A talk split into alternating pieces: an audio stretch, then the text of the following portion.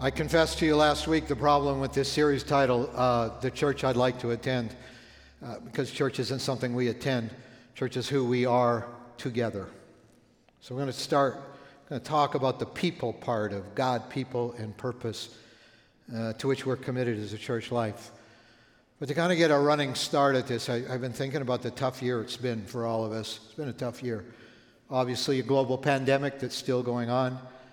And then there have been a lot of politicized responses to the pandemic, and still, some days, I don't know what to believe. That's almost been more stressful than the pandemic.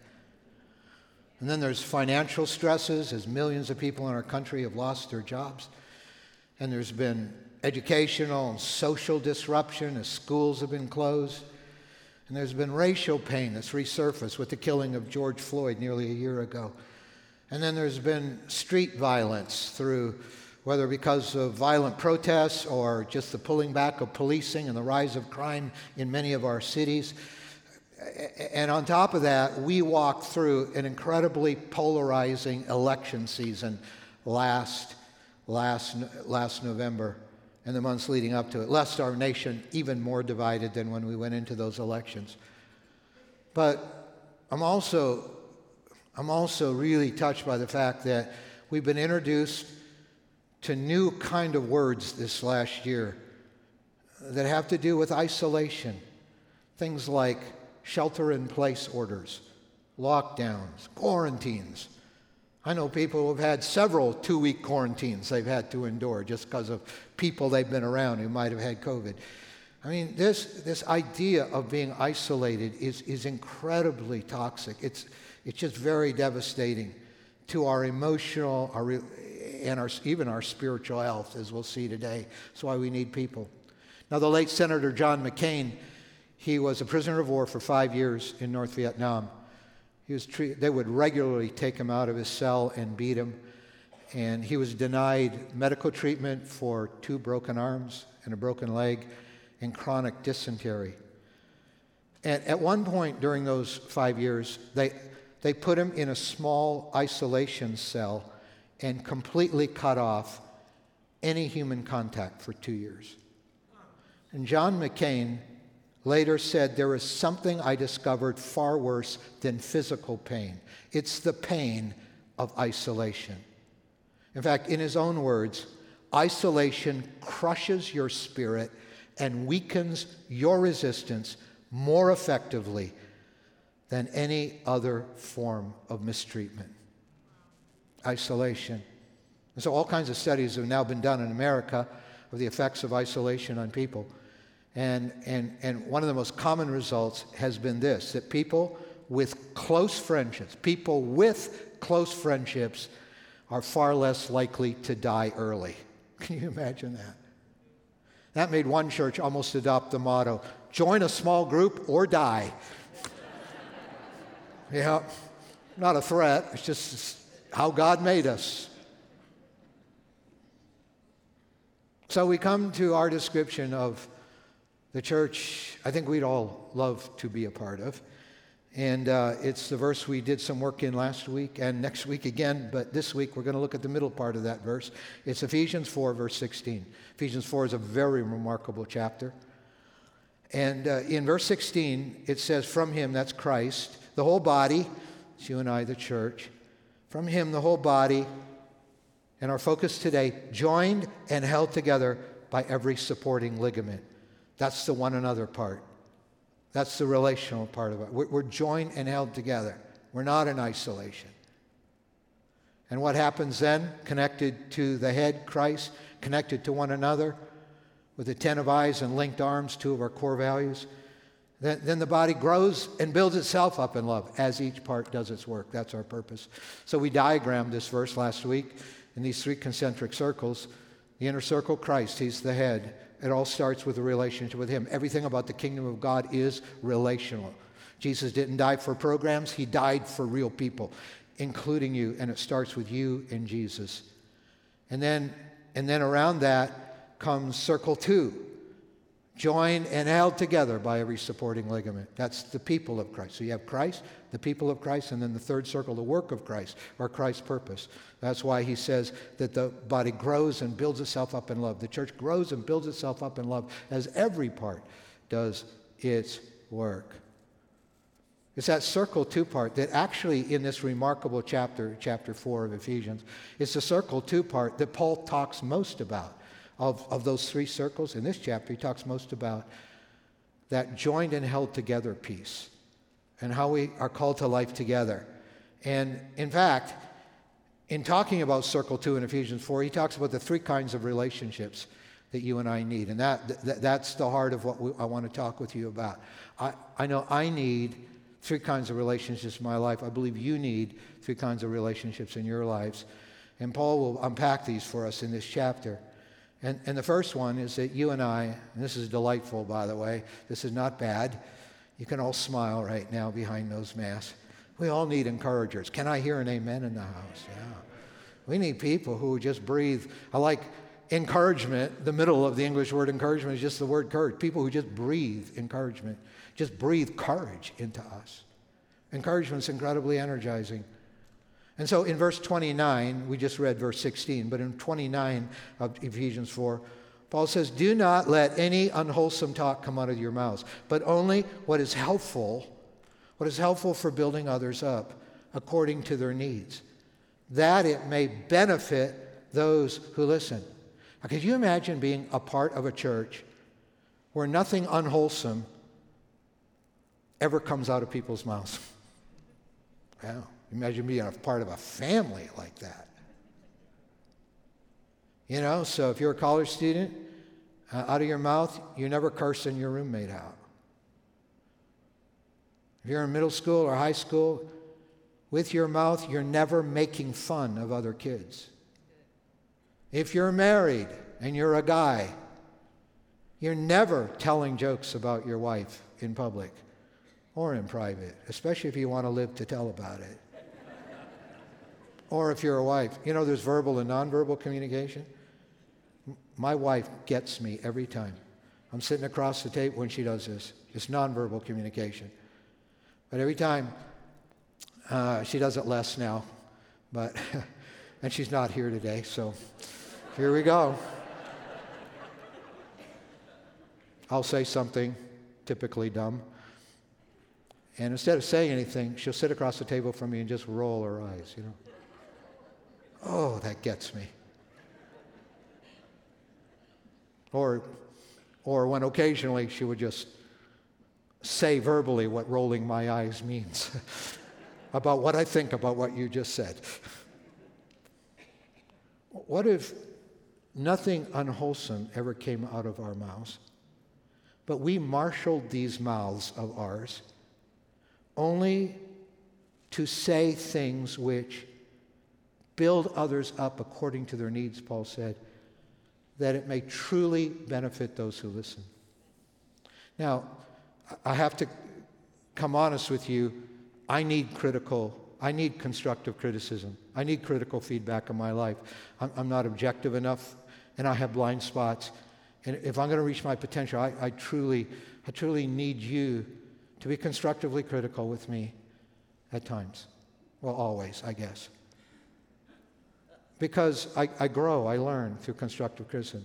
But here's what I've learned about criticism criticism has this nasty way of not energizing me. in fact, it does the opposite. So I'll be lying in bed at 2:30 in the morning thinking about what my latest critic said about me, uh, wondering if they're the only person in my life who's willing to be honest with me, and they're probably right. And I know that criticism isn't always right because we have a way of unloading our unresolved issues on other people. And, and, and, and, and so, you know, you got to sort out when you're criticized, you got to sort, well, how much is just their issues and how much is something I really need to work on? That's why I always need other people uh, in my life to help me sort through those things. But I'll be lying in bed, and, and I just noticed that criticism is not energizing me in that moment.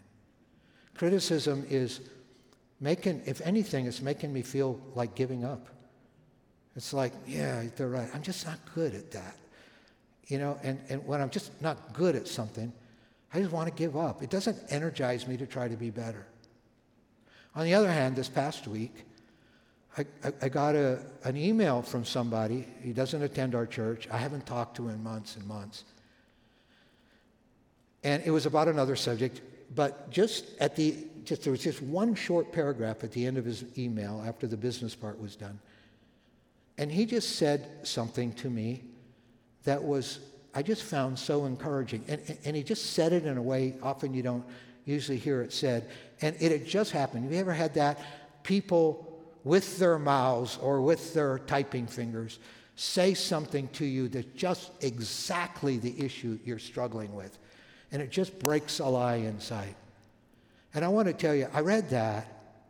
And first of all, I admit it's still in my inbox. I didn't delete it yet because I've probably gone back four or five times and just read it again. Why?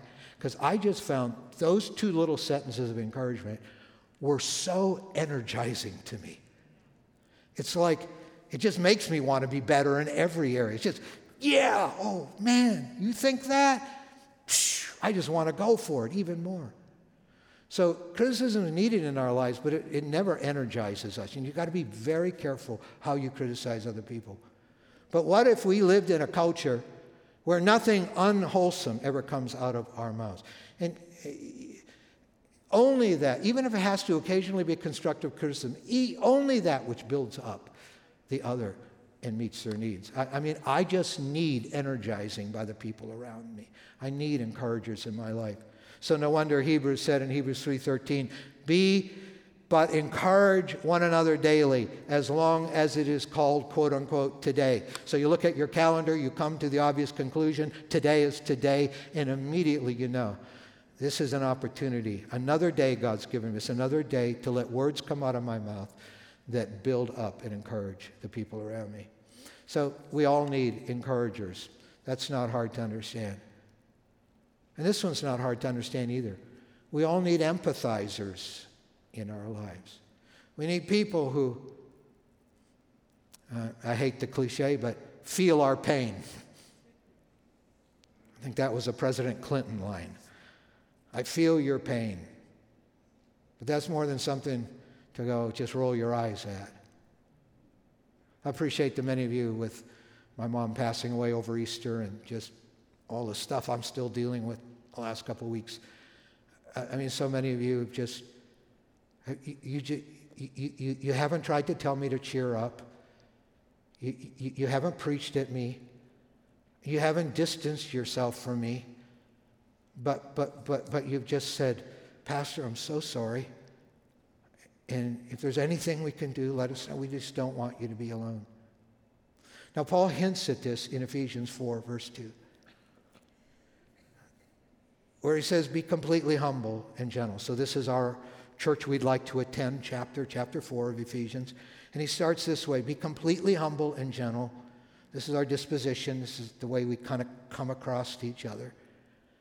And then he said, Be patient. And then the part of this verse I really don't like sometimes bearing with one another in love. He doesn't say be patient, but do feel permission to preach at people and change them if they don't meet your expectations. Now, isn't that a delightful, awful prospect? That sometimes there are people in our lives that we just got to plain put up with, just bear with. And he's talking here about much more than just empathy, but this is somewhat what empathy is all about. It's just saying, I want you here. My agenda is not to fix you, it's just to be sure you're not alone in your pain. And I'm going to bear with you even in your pain. Even when you can't give me a lot back right now, I'm going to just bear with you in your pain. So I was listening recently to one of the most famous pastors in America and, uh, and uh, he, he, experienced an incredible tragedy in, in his life. And uh, his name's Pastor Rick Warren of Saddleback Church. I used to pastor in Southern California, about a half hour drive from that church. I saw firsthand the incredible impact that that church had in Southern California. And, and Pastor Rick had a son who struggled all his life with mental illness. But he and Kay, his wife, just loved this son. And then something tragic happened just a few years ago. As an adult, even though, even though their son loved Jesus and had actually led other people to faith in Christ, mental illness just tore at him. And one day he had a especially hard day when he was all alone. And he shot himself. Rick says Kay and I had been trying to reach him by, the, by phone, and there was no answer. It's very unusual. So after about a day, day and a half, we went over to his house. We knocked on the door, and there was no answer. Hadn't heard from him for quite a while now. And so they called 911. The police came and, and they broke down the door and went in, and their worst nightmare unfolded in front of them. There they found, he said it was a very gory scene. There they found their son's dead body. He said words could not describe the utter agony that Kay and I felt. It was just utter, deep agony. So we just didn't know even what to do with ourselves. And so he said after the police were, were done, they, they, went home. And he said, as we pulled up in our house here in the front porch was our small group. He said, I need a small group. He said, so We have these people in our lives. We've been a part of this small group for 20 years. And there was everybody in our small group. And they were camped out on our front porch with stuff because to stay all night because they said to Kay and I, Rick said, they said, We will not let you be alone. We are with you in your pain. And so he said, My small group literally slept on sofas and slept on the floor that night just because they didn't want us to be alone in our pain. And then Rick said this amazing thing. Pastor Rick said, You know, we learned in that process that there was really nothing they could say.